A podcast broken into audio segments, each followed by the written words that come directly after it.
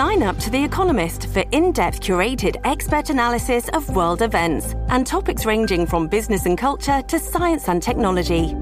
You'll get the weekly digital edition, online only articles, curated newsletters on politics, the markets, science, culture, and China, and full access to The Economist Podcast Plus. The Economist is independent journalism for independent thinking. Go to economist.com and get your first month free.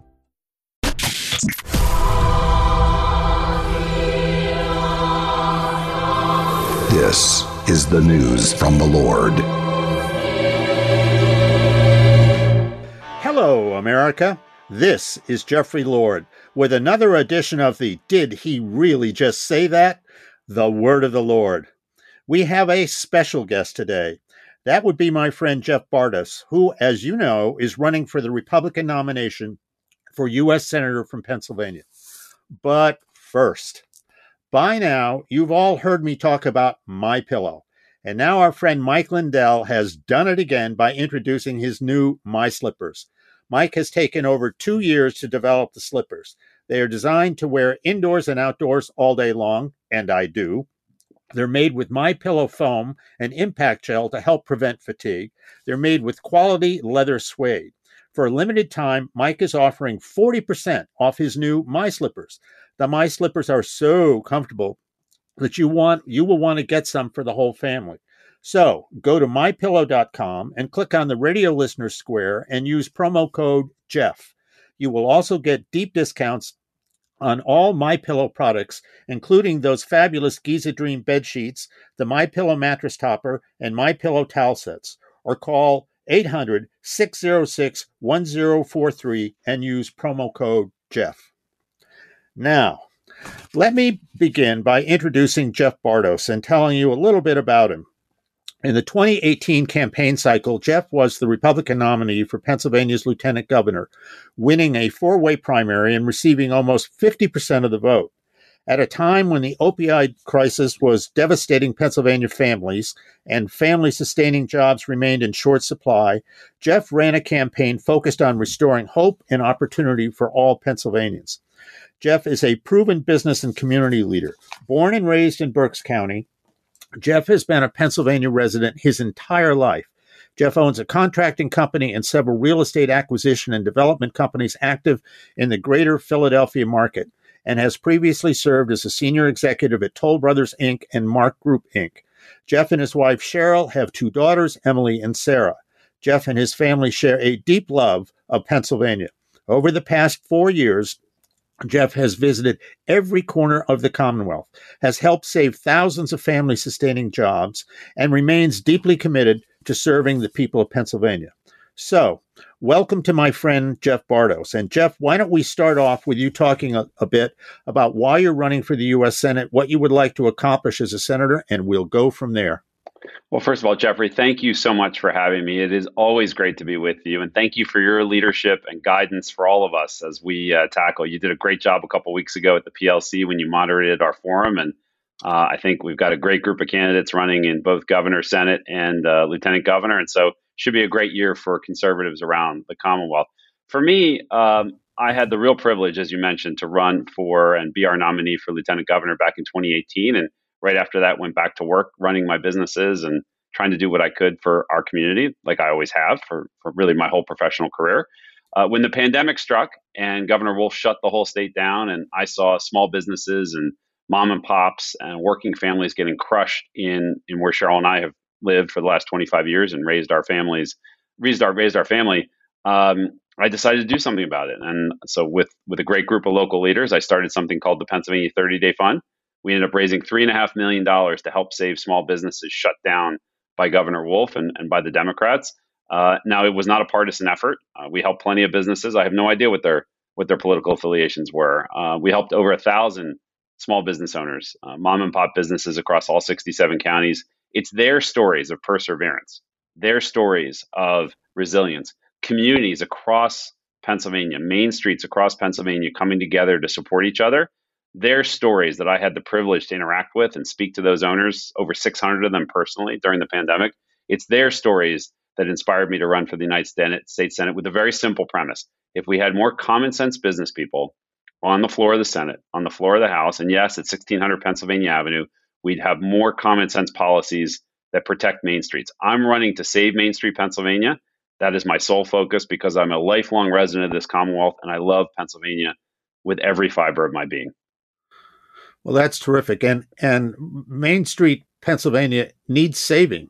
Um, I remember when I was working for uh, Senator John Heinz, uh, the the term in use that was popularized at the time was that Pennsylvania was part of the quote unquote Rust Belt. and sad to say, there was a reason for that. And that problem is still around to some degree. And I, I, I wonder one of the things that gets to me, and I'm sure it drives you crazy, is that government itself is overextended in all of this. Talk a little bit about uh, what you see as the role of government and what the role of government is not. Well, I think the crises, the multiple crises we're dealing with right now, really illustrate that point. And it's a great question because uh, imagine a world where President Biden had come into office and instead of declaring war on American energy resources, he had embraced this incredible innovation we've enjoyed here in Pennsylvania and Ohio. And, you know, Jeffrey, if you take the Utica and Marcellus shales together, together, they're the largest deposit of natural gas in the world. We are literally walking over every day the solutions to many of our problems. Not all of our problems, but many of our problems. And what do I mean by that? If we want to stop runaway inflation, the government caused inflation. And more specifically, the Biden administration and congressional Democrats caused the inflation we're seeing right now.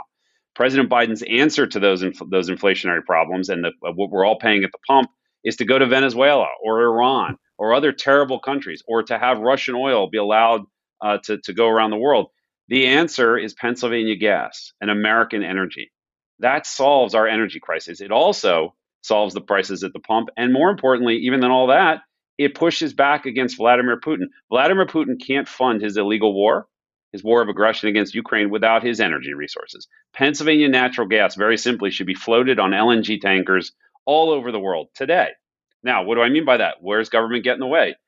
Governor Wolf and his administration slow walked the permitting for a LNG processing plant in Wyalusing. And this is something we should all be talking about. A billion dollar investment in Bradford County just went up in smoke. The developer walked away because slow permitting process.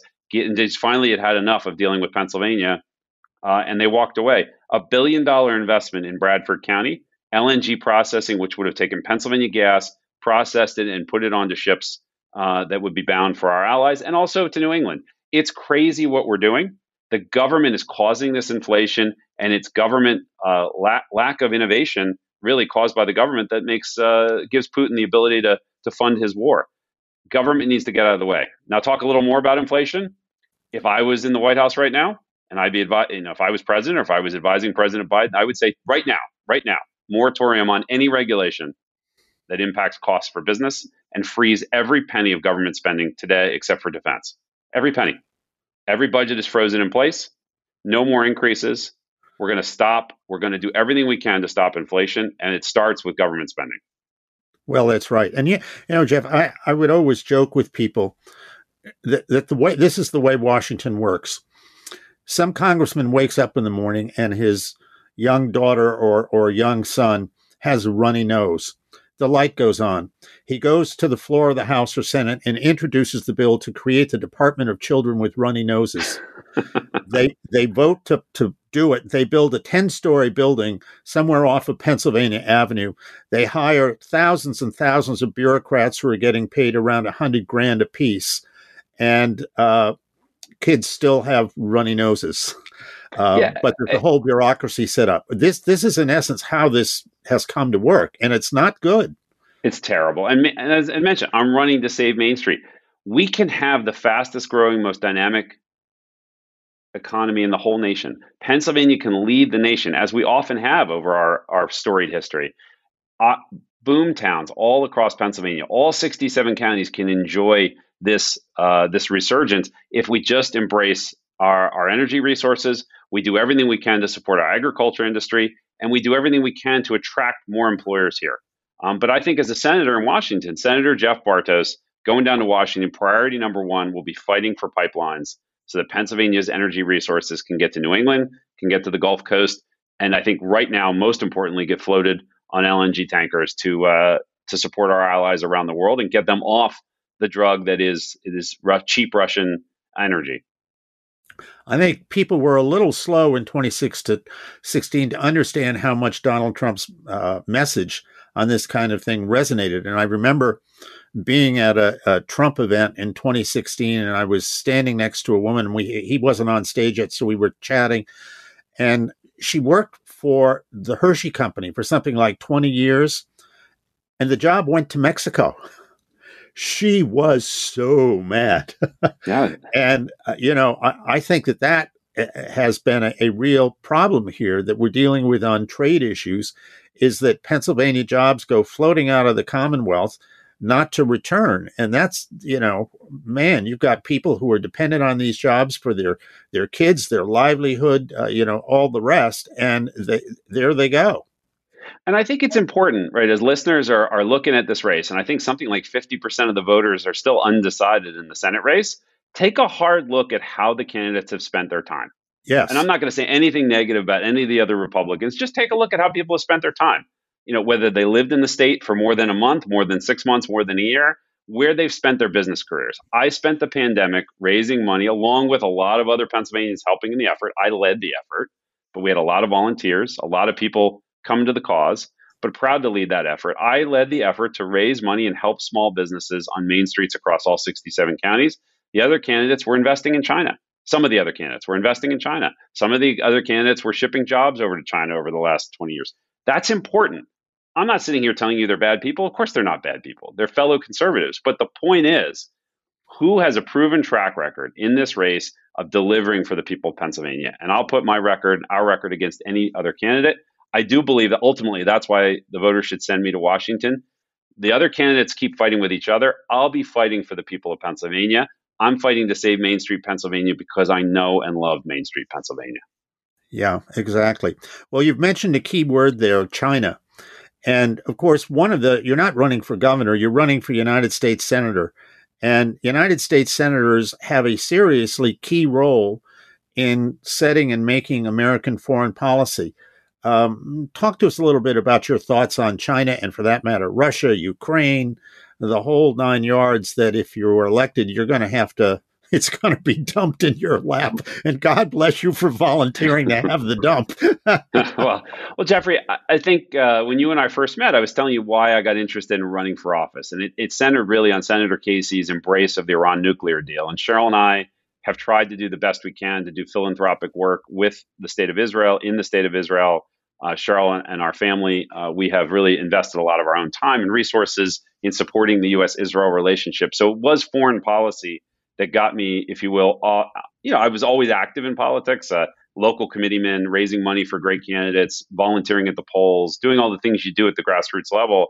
But it was to, to go from that to running was basically foreign policy. And that's where I've spent a lot of my time. And so I do feel at this moment, you know, looking at the responsibilities of a United States Senator from Pennsylvania, we have such a unique opportunity here in Pennsylvania to lead. And as a United States Senator, Senator Jeff Bartos from the great Commonwealth of Pennsylvania, I'll be leading on these issues because, as I mentioned, it's our energy resources that give us the advantage on the global stage. I believe Pennsylvania's resources are the key national strategic tool for the United States as we look at a world that is changing. China is our number one strategic threat our energy resources, our agricultural resources, our R&D, our remarkable universities and all the things we have here. That's how we combat China through economic growth, through economic innovation, bringing the world together around shared prosperity and growth to combat despotism and communism and socialism that we see in China and its its expanding sphere of influence. Likewise with Russia. Russia's really a gas station with an army. And yeah. so if we squeeze their one resource that they have, uh, and we push them back. America, American energy resources liberates our allies in Europe. It gives peace and prosperity to many states right now that face the threat of a cutoff uh, uh, in the winter from Russian gas and oil. And so I do think, again, it all comes back to Pennsylvania, and I'll be fighting every day for this place I've called home my whole life. I'll be right. fighting every day to put Pennsylvania first and put our resources first as the United States looks to uh, to really, and I give all the credit in the world to President Trump. He woke the world up to China. He woke the world up to the threat that was Russian aggression. he held these enemies uh, of freedom and liberty to account.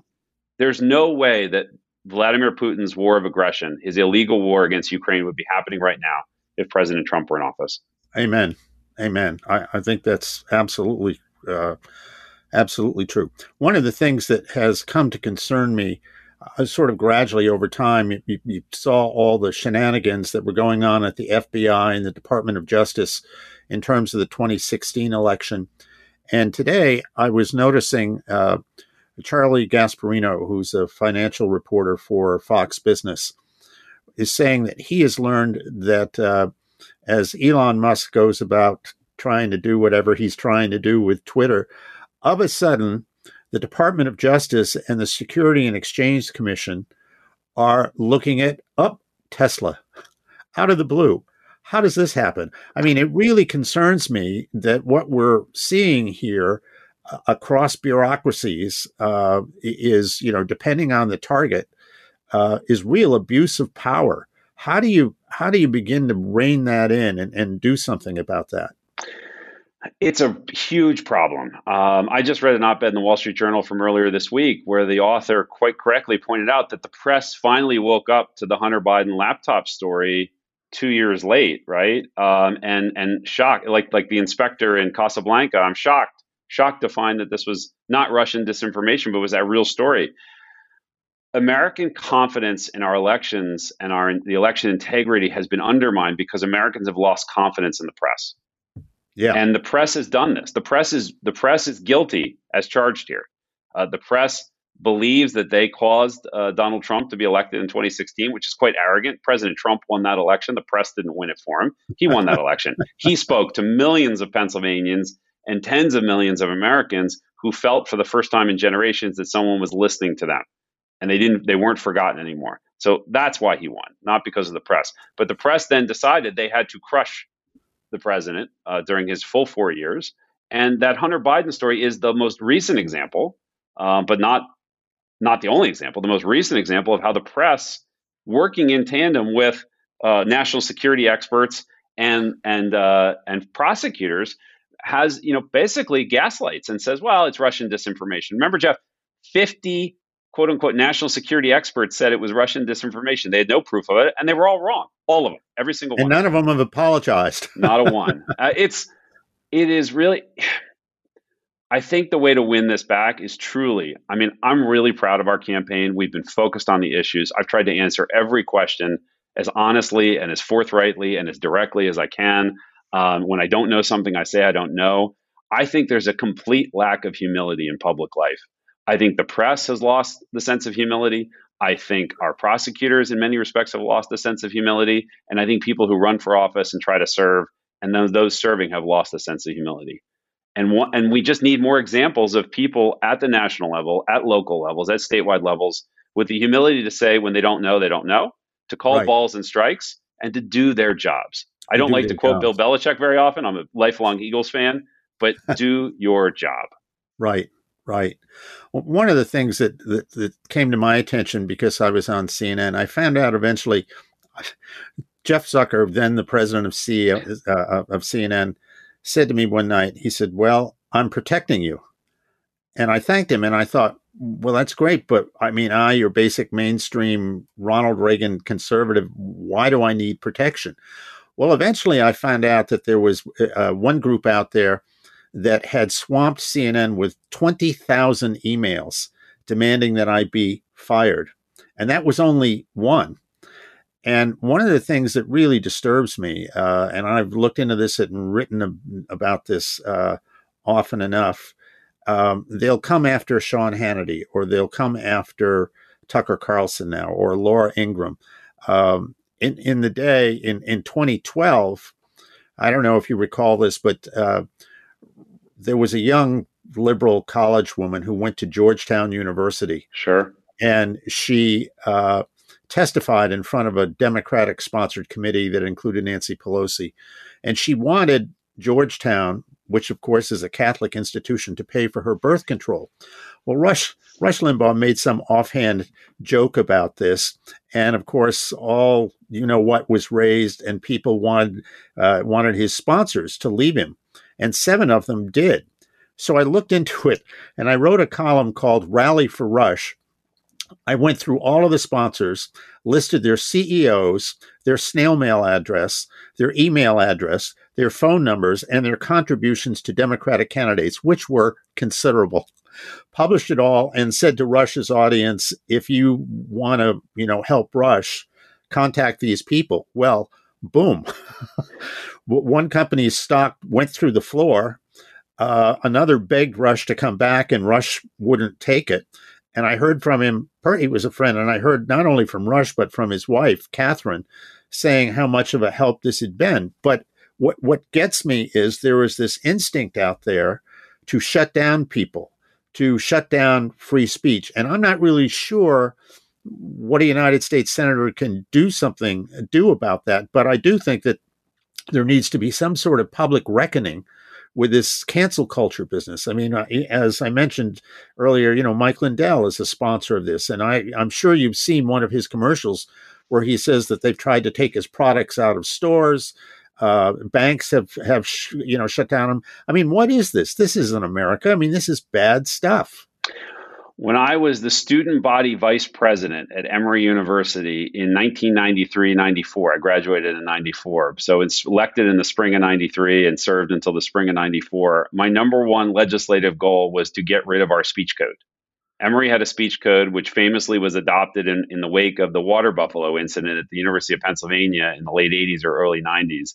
And I decided uh, that I you know, we needed to get rid of this. We were a proud uh, liberal arts university uh, with uh, a great reputation and uh, proud of my alma mater in most respects, but uh, they were falling in line with so many other colleges and universities at that time. And so I worked through the legislative process, passed the resolution, had our student senate, uh, our student senate pass it, and then we passed it on to the faculty senate and ultimately to the president of the university, and they got rid of the speech code. Now, the problem with that, Jeff, is uh, you get it's ever vigilance, right? You know, you win the battle, but the war is ongoing. And uh, I hate to describe it in those terms because we're all Americans. And at the end of the day, we're all here fighting for our Constitution and fighting for our rights and fighting for our liberties and standing up for each other. But at the end of the day, if we don't stand up for freedom of speech, uh, we got nothing else. I mean, as Winston Churchill famously said, uh, courage is the best virtue because without courage, you don't have anything else. And yeah. we have to have the courage to to to be in uncomfortable situations and to stand up for beliefs the right of someone to express beliefs that we may disagree with. Um, and so we won that battle. Unfortunately, I think four or five years later, after I left Emory and, and things went on, they, they reinstituted the speech code. But the point is that this battle has been going on for many years, 30 years plus. And. I believe it's going to be going on for many years more. And I think for conservatives, for people who love our Constitution, who who really cherish our rights that are enshrined in our natural rights that are given to us by God, we we just have to have the courage to stand up and to fight. Yeah. And I do I do think it's really as simple as that to never yeah. back down and to know that we're on the side. Now, you asked the question about in corporations and giant universities and big institutions. We need another podcast, Jeffrey, to, to, to delve into that. But what I would say is all these people with all these high paid salaries and all these responsibilities, where the hell have they been over the last two years to make rational decisions that balance people's health and well being with the needs of a broader community. And the number one example of that is what we've done to college students, high school students, middle school students, elementary school students. We have completely abandoned our young people. The people who are charged with making these decisions in institutions have not stood up and been brave and made hard decisions that balance all of these competing interests. And and and our young people have been absolutely destroyed. Mental health issues, suicide, drug overdoses, depression, alcoholism, loneliness. I mean, it is it's shocking the lack of responsibility that our our senior people in high positions of authority and power, the lack of courage that they have in making the hard decisions to look out for someone, uh, look out for groups that aren't the loudest, that aren't the loudest, yeah. and that's a great I, point you raise. That's absolutely right, and I, I'll tell you, we'll have to close this out shortly, but I, I, was on a radio, the Alan Nathan radio show, which I think is on Salem Broadcasting, uh, a little earlier this afternoon, and he was telling me the tale of uh, uh, a girl who who runs, you know, some student group, and, and I fr- frankly forget what the college was, and she had invited uh, retired Lieutenant Colonel Allen West from Texas, whom, as you know, is uh, both very conservative and an African American, to speak. And the event was disrupted. Uh, he left, and they, the, the, mob, physically chased her into a men's room, yeah. uh, yelling and screaming at her. I, I mean, th- this is madness out there. I mean, it's really tough. But I want to end, Jeff, on a positive note here, and you know your view of Pennsylvania and uh, the role of senator and anything that you want to say. Well, thank you. And uh, I'll close, by the way, on that prior thing simply to say that it is courage. It's just courage and, and looking after each other and communicating with each other. And at the end of the day, we have the Constitution, we have the, the Bill of Rights, most especially, we have our God given rights, and we have each other. And that is enough to win these battles. And we should never, ever, ever lose focus on that and never get down uh, in the face of these challenges. It's been the American story since our founding, Jeffrey. That's it's right. been the American story, and it will always be the American story. 250 years from now, you and I won't be having this conversation probably, but, but, but, but, very unlikely. We'll be but, somewhere uh, having it, but not here. yes, but but others will be having these same conversations about the role of government, uh, the role of people in a free society, citizens in a free society. It's a it's an evergreen um, conversation, and it's for each generation to uh, to be vigilant and to protect liberty and freedom. Uh, for me, this Senate campaign has never been about me it's always been about the people of Pennsylvania. It's always been about those small business owners and their fam- and the working families on main streets across all 67 counties. The the civic spirit that I had the privilege to see every day during the pandemic of people coming together with this simple creed: I will not let my neighbor fail. I will not let my neighbor fall. That's why I'm running for the United States Senate. It is a deep, lifelong, deep love of this Commonwealth. Every fiber of my being devoted to seeing Pennsylvania take her rightful place as the fastest growing, most dynamic state in the nation. Jeffrey, a place where our children and grandchildren choose to live, where people right. no longer have to take planes to see family because they're right here in Pennsylvania. I think as a senator, United States Senator Jeff Bartos in Washington, fighting for Pennsylvania, fighting for our resources, making sure that our resources get to market and that Pennsylvania takes her rightful place. You know, after six years, if I can call that uh, done, we'll call that a win. And, uh, you know, if I decide to run for reelection, that will be my charge again just keep moving Pennsylvania forward. Right. Well, you know, as you know, I used to work for President Reagan, and he used to say, if not now, when? If not us, who? And I think that applies Amen. in spades to what you're doing out there every day. So, my friend Jeff, we have to fade away at this point. So, we're going to close out. Thank you very much. Oh, Jeff, one thing I want to ask you is uh, do you have a website? Uh, do you we do. It's very, info? Yeah. Yeah, sure. No, and your listeners, please go to jeffbartos.com, J E F F B A R T O S.com. You can learn all about the campaign, sign up for our not too frequent emails to see where we're traveling all over the state. The primary is May 17th. Need everybody get out there and vote. I hope they vote for me. Most importantly, just get out there and vote. Exactly. Amen. All right. And thank you very much. And to all my friends out there, for the word of the Lord. This is Jeffrey Lord. Stop by my website, thejeffreylord.com, to catch up on the news and views. Thanks for coming, and see you next time.